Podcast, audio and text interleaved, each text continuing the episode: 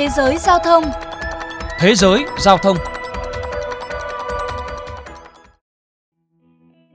Các chuỗi cung ứng toàn cầu vốn đã bị ảnh hưởng nặng nề bởi đại dịch COVID-19 nay lại đang đối mặt với nhiều gián đoạn hơn nữa bởi lạm phát chi phí và khó khăn trong việc vận chuyển gây ra bởi xung đột Nga-Ukraine trong thời gian gần đây. Giao thông vận tải giữa châu Âu và các điểm đến tại châu Á như Nhật Bản, Hàn Quốc hay Trung Quốc đã trở nên đặc biệt khó khăn do các lệnh cấm các hãng hàng không châu Âu bay qua vùng trời của Nga. Cả vận tải khách lẫn vận tải hàng hóa đều chịu ảnh hưởng. Trả lời Reuters, ông Frederick Horst, giám đốc công ty tư vấn vận tải Cargo Fast Consulting cho biết khoảng 20% lượng hàng hóa vận chuyển bằng đường hàng không bị ảnh hưởng bởi những lệnh cấm vừa nêu. Giới chuyên gia nhận định các lệnh cấm sẽ là yếu tố đẩy giá vận chuyển hàng hóa tiếp tục tăng trong thời gian tới. Petersen, chuyên gia của Seneta, công ty phân tích dữ liệu cho biết.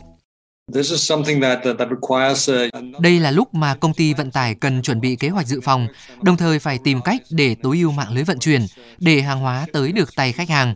Tuy nhiên, đây là dấu hiệu cho thấy giá cước vận tải sẽ tiếp tục tăng trong thời gian tới.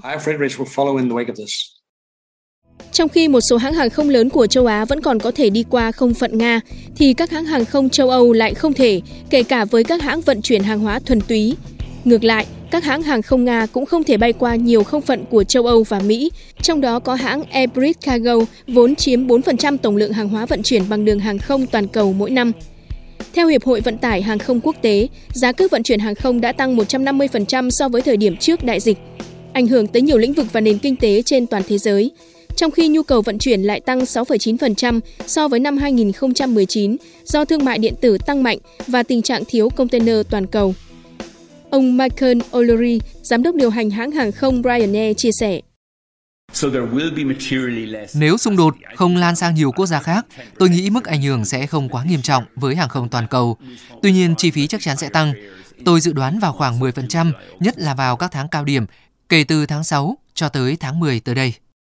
Bên cạnh đó, mới đây, hai hãng vận tải hàng hóa lớn nhất của Mỹ là UPS và FedEx đã công bố việc tạm hoãn vận chuyển tới Nga và Ukraine với lý do cần ưu tiên cho sự an toàn của nhân viên của họ tại hai quốc gia này. Cả hai công ty cho biết hiện vẫn đang theo dõi chặt chẽ tình hình và đang chuẩn bị kế hoạch dự phòng trong trường hợp xung đột kéo dài. Những động thái tương tự cũng đang được thực hiện bởi các hãng vận tải châu Âu. Hai công ty lớn là DHL và Kuehne Nagel cũng thông báo ngưng hoạt động tại Nga theo phát ngôn viên của Hiệp hội Hậu cần DSLV của Đức, việc giao hàng từ châu Âu đến Nga vẫn có thể thực hiện được thông qua đường bộ, nhưng đang được tiến hành bởi một nhóm các công ty nhỏ hơn.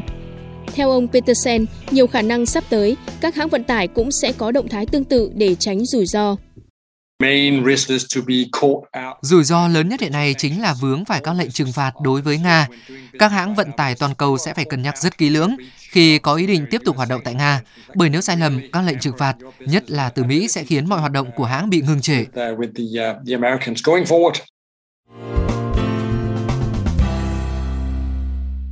Thưa các bạn, còn tại Việt Nam, chia sẻ tại tọa đàm xung đột Nga-Ukraine, giảm tác động và tìm kiếm cơ hội mới, tiến sĩ Vũ Tiến Lộc, Chủ tịch Trung tâm Trọng tài Quốc tế Việt Nam nhận định rằng chúng ta đang bước vào giai đoạn khó khăn, kinh tế thời điểm này đang hứng chịu tác động kép từ dịch bệnh và xung đột, nền kinh tế đang trong quá trình phục hồi thì đương đầu với những cú sốc mới.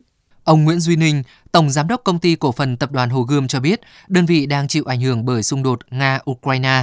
Ông Ninh cho biết khoảng 1 triệu đô la Mỹ giá trị hàng hóa đã xuất nhưng chưa được thanh toán. Về vận tải, lô hàng đã đến Hà Lan cũng bị giam ở kho, chưa thể chuyển sang Nga. Những tác động tiêu cực của cuộc khủng hoảng là không thể phủ nhận, song lãnh đạo tập đoàn Hồ Gươm cho rằng nếu nhìn tích cực, vẫn thấy nhiều cơ hội.